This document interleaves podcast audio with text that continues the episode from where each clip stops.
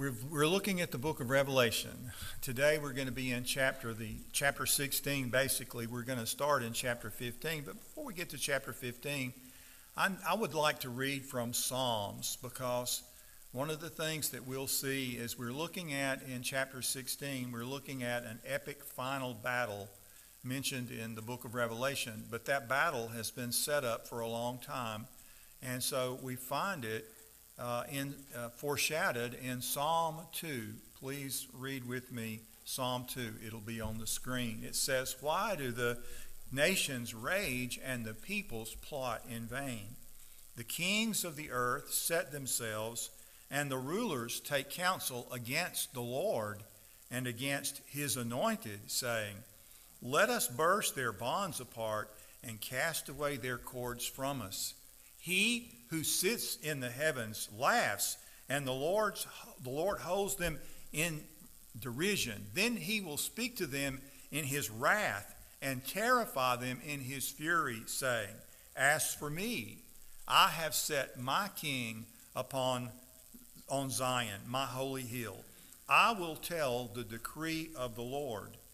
The Lord said to me, You are my son. Today I have begotten you.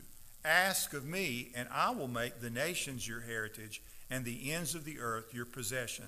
You shall break them with a rod of iron, and dash them in pieces like a potter's vessel.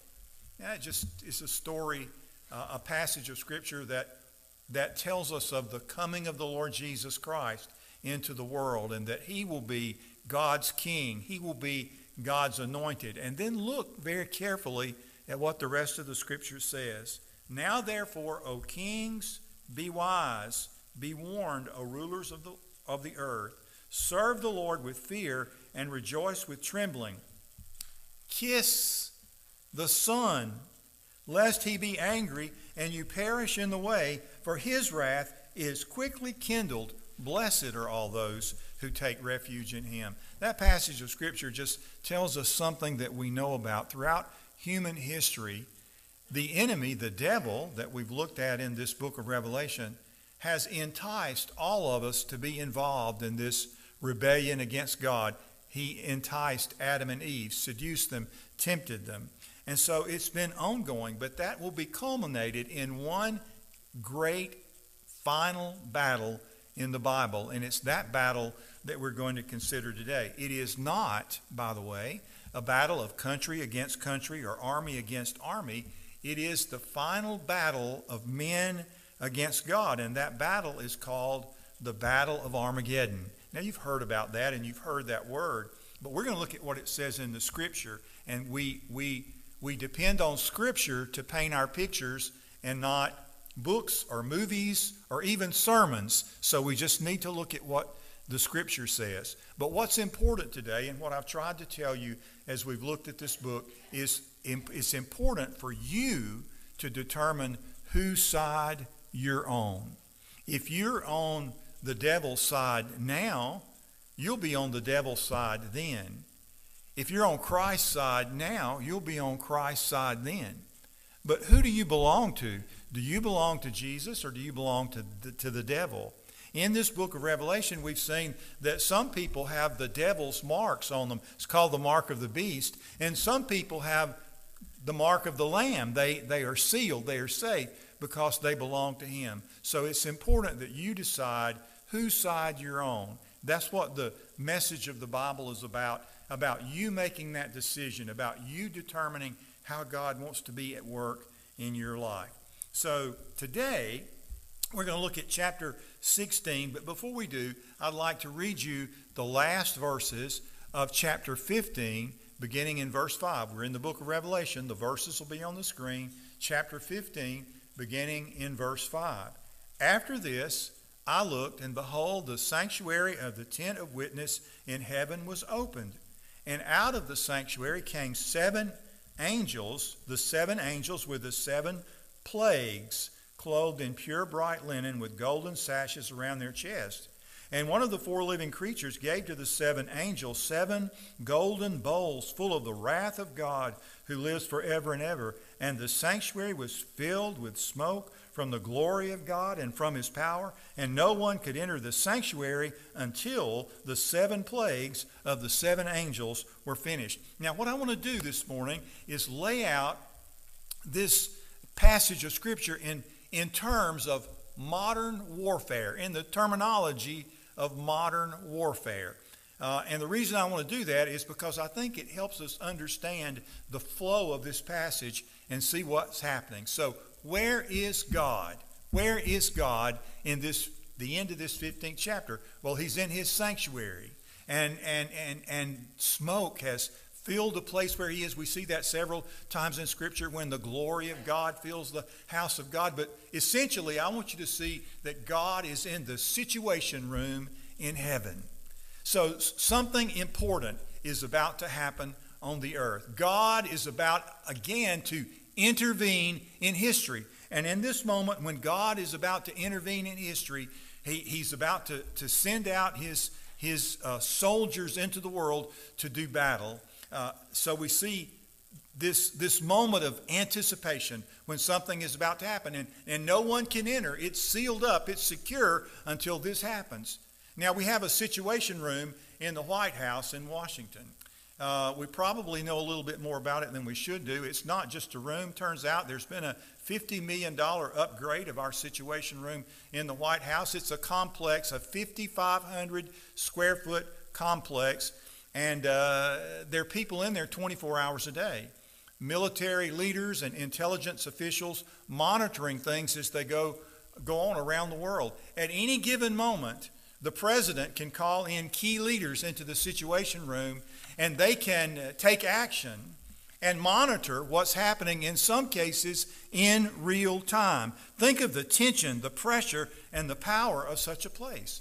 Well, what we have here pictured in the Bible is the moments before God is about to intervene for the final time in history. And so it's an, it's a moment of anticipation. The glory of God fills the place. It's sealed off. No one else can enter until this is completed. So, what is about to happen? The next thing you need to see in this picture are those who are the soldiers in God's army. This is number two. Remember, in the book of Revelation, the whole point of the book is that God's people are in trouble, God's people are in danger. And so the dragon, the, who is the devil, the ancient serpent, Satan, is intent on devouring God's people and destroying God's purpose. But in the book of Revelation, this is not the first time this has ever happened. There have been moments throughout history when this happened, when God's people were threatened, and God said to his people, Don't worry, you don't have to fight in this battle. Stand still and see the salvation of the Lord. And so instead of God's people fighting, God fought their battles for them. And sometimes uh, we see that happening in, in, in, supernatural ways. And that's one of the things uh, one, one of the things that's going to happen here. And in, in the Bible, God's soldiers were never his people, they were always his angels. So in the Old Testament, the Lord is called the Lord of hosts. That's one of the names given to God. But the Hebrew word for hosts is a word that you might not know what it means. I didn't know what it meant till a few years ago. I just always accepted it as a host meant a bunch. But the Hebrew word host means an army organized for battle. And therefore, when if you have the New Living Translation, every time you see the Lord of hosts mentioned in the Old Testament, it will read the Lord of heaven's armies. His armies are angel armies. Jesus said in the New Testament, you might remember the moment he said, Did you not know that I could at, at any moment summon 12 legions of angels. A legion is 6,000. It was 6,000 Roman soldiers. That's 72,000 angels. Jesus said, I could summon 72,000. But it's interesting that all the Lord needs at this moment are seven. Seven angels. These are his soldiers. For this moment at least, these are the soldiers in God's army. You might also want to know that as we get a little further in the book of Revelation, you find out who the captain of the armies of heaven is. That's also in this book. And the captain of the armies in heaven is Jesus Christ himself. You might remember in the Old Testament when Joshua was going to fight the Battle of Jericho, if you're familiar with the Old Testament and you know that story. Just the night before Joshua was going to do battle against Jericho, he was overlooking the city of Jericho, and the Bible says that he encountered this figure, this personage, with a drawn sword in his hand. And so Joshua, not knowing who he was, said, uh, By the way, uh, are you for us? Are you for our enemies? And this is in the last verses of the fifth chapter of Joshua. You can read it for yourself. And he said, Neither, but I am come as captain of the armies of the Lord. Take your shoes off your feet, for the ground on which you're standing is holy ground. Who is the captain of the armies of heaven? Who is it that Joshua was standing before? And why was that holy ground? Here we have another holy moment in the Bible. God is about to intervene in history. His people are in danger. Angel armies are about to come to their rescue. Now we come to chapter 16, verses 1 through 9. Then I heard a loud voice from the temple telling the seven angels, Go and pour out on the earth the seven bowls of the wrath of God. Notice what they are. It really doesn't matter from this point what happens because what's he pouring out? He's pouring out the wrath of God. So the first angel went and poured out his bowl on the earth, and harmful and painful sores came upon the people who bore the mark of the beast and worshiped its image. The second angel poured out his bowl on the sea, and it became like the blood of a corpse, and every living thing died that was in the sea. The third angel poured out his bowl into the rivers and the springs of water, and they became blood. And I heard the angel in charge of the waters say, Just are you, O Holy One, who is and who was, for you brought these judgments. They have shed the blood of saints and prophets, and you have given them blood to drink. It is what they deserve. And I heard the altar saying, Yes, Lord God the Almighty, true and just are your judgments. The fourth angel poured out his bowl on the sun and it was the Lord allowed to scorch people with fire. They were scorched by the fierce heat, and they cursed the name of God who had power over these plagues. They did not repent and give him glory. Now, what we read in these verses concerns first, we had God in the situation room in heaven. Second, God's soldiers, the soldiers in his armies, they are angels. And what we see here are sorties of judgment. I didn't know what that word sorties was either, so I'm going to explain it for you. I didn't know what it was until a few years ago when we started watching things on TV about some of our armies and the battles. It means an incursion, it means an attack. Uh, and it's always referred to usually as some kind of bombing raid, a sortie. And so what you see here are sorties of judgment, waves of judgment that come, that are poured out by God, that are sent from heaven against the, these who, who are his enemies. These waves of judgment are poured out across the world. By the way, what I've tried to show you in this book, I've tried to, to demystify it just a little bit and, and help you see how really it has some practical application in our own lives. There are cycles that take place in this book, and every time the cycle is the same. It carries us, if we go all the way back to chapter 6, the stars fell from the sky.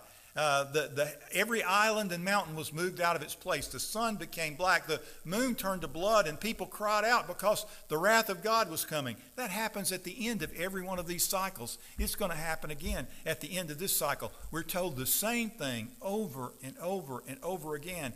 God taking us to the very end. So now we need to consider who, the, who are the stated enemies of God's people. If this is an attack by God on his enemies, if he's in the situation room of heaven, if he's sending out his soldiers, if he's sending sorties of judgment, who's he going to attack? Well, the Bible clearly says, so we're looking at how they are identified. You'll notice in verse 2 that the sores come upon the people who bore the mark of the beast and worship his enemies. These are the enemies of God the devil, the dragon, the serpent, the beast, the false prophet.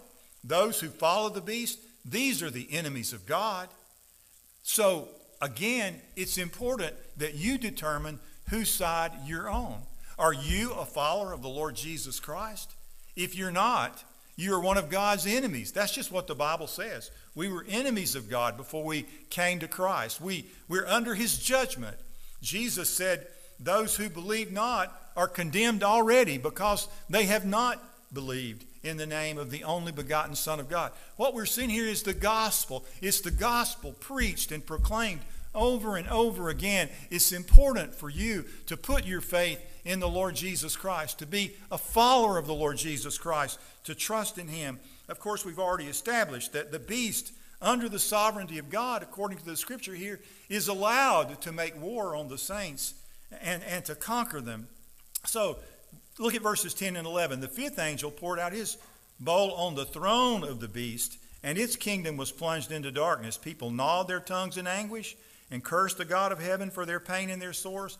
They did not repent of their deeds. So the beast and all who follow him and worship his enemy, his image are enemies of God. And so, uh, according to who will be a part of the kingdom of the beast, uh, in, in the book of Revelation, look at chapter 13, verse 8. Chapter 13, verse 8. All who dwell on earth will worship it. Everybody on earth? Well, no, not everybody. It's just everybody whose name has not been written before the foundation of the world in the book of the life of the Lamb who was slain. Everybody who doesn't belong to Jesus, everybody who doesn't belong to Jesus is going to be a worshiper or a follower of the beast. And so that's important to see. So remember, we're talking about that final epic battle at the end of time when men gather eh, to do war uh, uh, against God and you say, I didn't know there was anything like that in the Bible. Well, there is. Look at verse 12 of chapter 16. The sixth angel poured out his bowl on the great river Euphrates, and its water was dried up to prepare the way for the kings from the east. And I saw coming out of the mouth of the dragon, and out of the mouth of the beast, and out of the mouth of the false prophet, three unclean spirits like frogs, for they are demonic spirits, performing signs who go abroad to the kings of the whole world to assemble them for battle on the great day of God the Almighty. And then Jesus says, Behold, I'm coming like a thief. Blessed is the one who stays awake, keeping his garments on, that he may not go about naked and be seen exposed. And they assembled them at the place that in Hebrew is called Armageddon. Now, there are some things I want you to see from this verse, these verses. Two things I want you to see. Number one, I want you to see the secret strategy of God at work in the camp of the enemy. So, are we living in the shadow of Armageddon? That's one of the things that we might be concerned about. Could we, in our day, the events that we see being played out on the history of our world, be somehow connected to these things that we're reading in the book of Revelation? Well, that's one of the questions we have. But one of the things I want you to see here is it's interesting that that one army is uh, already knows the secret plans of the other. It's strange, isn't it, that, that, that the devil's secret plans are known by God and they're printed here for us in Scripture. And one of the reasons they are is because there's a plan of God at work even in the devil's camp, and you'll see this here. You remember when God it says it talks about God parting the waters of the or drying up the waters of the Euphrates so the kings of the east can come. Do you remember uh, in the book of uh, Exodus when God's people came out of Egypt, how God parted the Red Sea, and the children of Israel went across on dry ground. And then Pharaoh said, and his army said, We'll go across on dry ground. And they went across on dry ground, and what happened? The waters came over them. And so you see God parting the waters. He doesn't need a long, slow drought to dry up the waters of the Euphrates. All God needs is one angel to pour out his bowl. And that's what happens here. Then, just as we read in Psalm 2, the kings of the earth will take their stand against the Lord and against his anointed. Now, we often hear people take this book of Revelation and they talk about the Battle of Armageddon and they talk about all these different countries that, that will be fighting each other. This is the whole world. The whole world. The kings of the whole world. And if you look at chapter 17, verse 14, you'll see who the war is against. They make war on the Lamb. That's Jesus. They're fighting against Jesus. And they'll be incited to war by these unclean spirits, these demonic spirits proceeding from the mouth of the dragon and from the mouth of the beast and the mouth of the. They'll be deceived, but they'll not only be deceived by these demonic spirits, Paul says in 2 Thessalonians 2 that God will send on them a strong delusion so that they may believe what is false, in order that all may be condemned who did not believe the truth, but had pleasure in unrighteousness. In other words, just as we read in Psalm 2, God in his sovereignty is going to laugh at these kings as they make their plans of rebellion and war against the Lamb. Their plans are ultimately his plan to bring them all to destruction. So this will be that, that great battle. Now, the site of that final battle is the next thing we need to see. I, I, I remind you that this battle is mentioned by name only once in the entire battle, in the entire Bible. You'll not find the word "our Armageddon mentioned again anywhere in Scripture, not in the Old Testament or in the New Testament. It is not the battle of country against country or army against army. It is the epic final battle of men against God. Now, I realize there, there's a great deal of interest in this battle, but the battle has only really one foreshadowing in the entire Bible, and that's in the book of Judges. Uh, when there was a king named Jabin, and he had a commander named Sisera, and Jabin had 900 iron chariots, and the Bible said that for 20 years, that king and his kingdom had oppressed God's people. And there was a woman who arose in that day, the only woman leader ever in the history of Israel. Her name was Deborah. And Deborah encouraged uh, another guy who was with her named Barak, and, and they led a, a battle against Jabin and Sisera and these 900 chariots that had been wreaking havoc on God's people. So it's another one of those moments in the history of God's people when God's people were in danger. They cried out to God and let me tell you how that battle was won. According to Scripture, King Judges chapter 5, verse 20. From heaven, the stars fought. From their courses, they fought against Sisera. Now, in the book of Revelation, stars are angels. And so, what we see here is this supernatural deliverance that enables us to have and, and by the way the place the place is also important because it says in first king in judges i'm sorry judges chapter 5 verse 20 or, or verse 19 that this took place by the waters of megiddo megiddo by the way was a plain but you might find it interesting to know that armageddon does not mean the plain of megiddo it means the mountain of megiddo and there is no such place there is no place like that. Now, is this telling us that there's going to be a mountain near Megiddo where a battle can be fought like this? Well, let me just tell you. Uh, practically speaking, as I have read, there is no modern army on earth that can fit on the plain of Megiddo. It's too small for that. It's too small for that. So, what's pictured here? Let me give you uh, I like to read old books, not new books.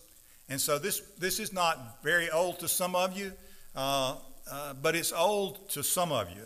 So this book was written in 1939 by a man named William Hendriksen. He wrote a book on the book of Revelation called More Than Conquerors. And let me just tell you what he says about this passage of Scripture. This is the picture that, that uh, he would have you see.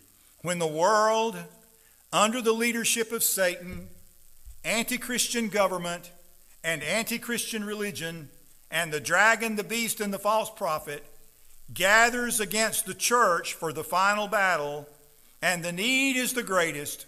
When God's children are oppressed on every side, when they cry for help, then suddenly, dramatically, Christ will appear to deliver his people. When the forces of the enemy have gathered against God's people, they are not making war against his people only, they make war against the Lamb. So we don't have to fear the size of an army, we don't have to fear the lies of the enemy. We keep our eyes on heaven. The God of angel armies is always on our side. Now, we come to verse 17 of chapter 16. The seventh angel poured out his bowl into the air and a loud voice came out of the temple from the throne saying, It is done. And there were flashes of lightning, rumblings, peals of thunder, and a great earthquake, such as there had never been since man was on earth. So great was that earthquake The great city was split into three parts, and the cities of the nations fell. And God remembered Babylon the Great to make her drain the cup of the wine of the fury of his wrath. And every island fled away, and no mountains were to be found, and great hailstones, about 100 pounds, fell from heaven on people, and they cursed God for the plague of the hail because the plague was so severe. So we come to the seventh angel in the seventh bowl. This is the final sortie of judgment. And this is the, basically, we've come to the end of another cycle. We've come to the end of all things. How do we know that? How can we establish that? Well, if you go back to chapter 15 and you read verse 1, when all this started, he writes, Then I saw another sign in heaven, great and amazing, seven angels with seven plagues, which are the last, for with them the wrath of God is finished. Do you remember what Jesus said when he was on the cross? When Jesus died on the cross, the last thing he said was, It is finished. And here you have a great cry from the throne of God It is done. Judgment has come. There are more details in the chapters that follow. It's told us again in a different way. With more details, we're going to see that, but this is judgment. All the mountains and islands disappearing, massive hailstones fall, all the cities, all the cities of all the nations fall. But in spite of this, no one is saved during this period of time. You'll notice that because it's already decided where they stand. You either are on the side of the devil or on the side of the Lord. Those who belong to Jesus follow him and bear his mark. Those who belong to the devil follow him and bear his mark. If you belong to the devil now, you'll belong to the devil then. What is important in between now and then is to determine where you stand and on whose side you're on. We look at the world of our day, and as we, we look at the culture, let's just look at the culture, and let's just be honest. The church is going to be in for a difficult time. We're going to be facing some difficult days. You might be facing some difficult days. And just putting all that aside, life is difficult anyway, isn't it? It has enough problems. You know that you're sealed, you know that you belong to the Lord. But you've not been sealed from sickness, you've not been sealed from suffering, you've not been sealed from sorrow. You're not even going to be sealed from death. There's no promise here that you're going to be sealed from any affliction that the dragon, the devil, might place on you, but you will be secure from the wrath of God. Until then, mine are tears in times of sorrow, darkness not yet understood. Through the valley I must travel where I see no earthly good. But mine is peace that flows from heaven and the strength in times of need. I know my pain will not be wasted. Christ completes his work in me. Mine are days here as a stranger, pilgrim on a narrow way. One with Christ, I will encounter harm and hatred for his name. But mine is armor for this battle, strong enough to last the war. He has said he will deliver safely to the golden shore.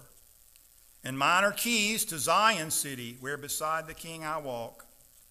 For there my heart has found its treasure. Christ is mine forevermore. Would you pray with me?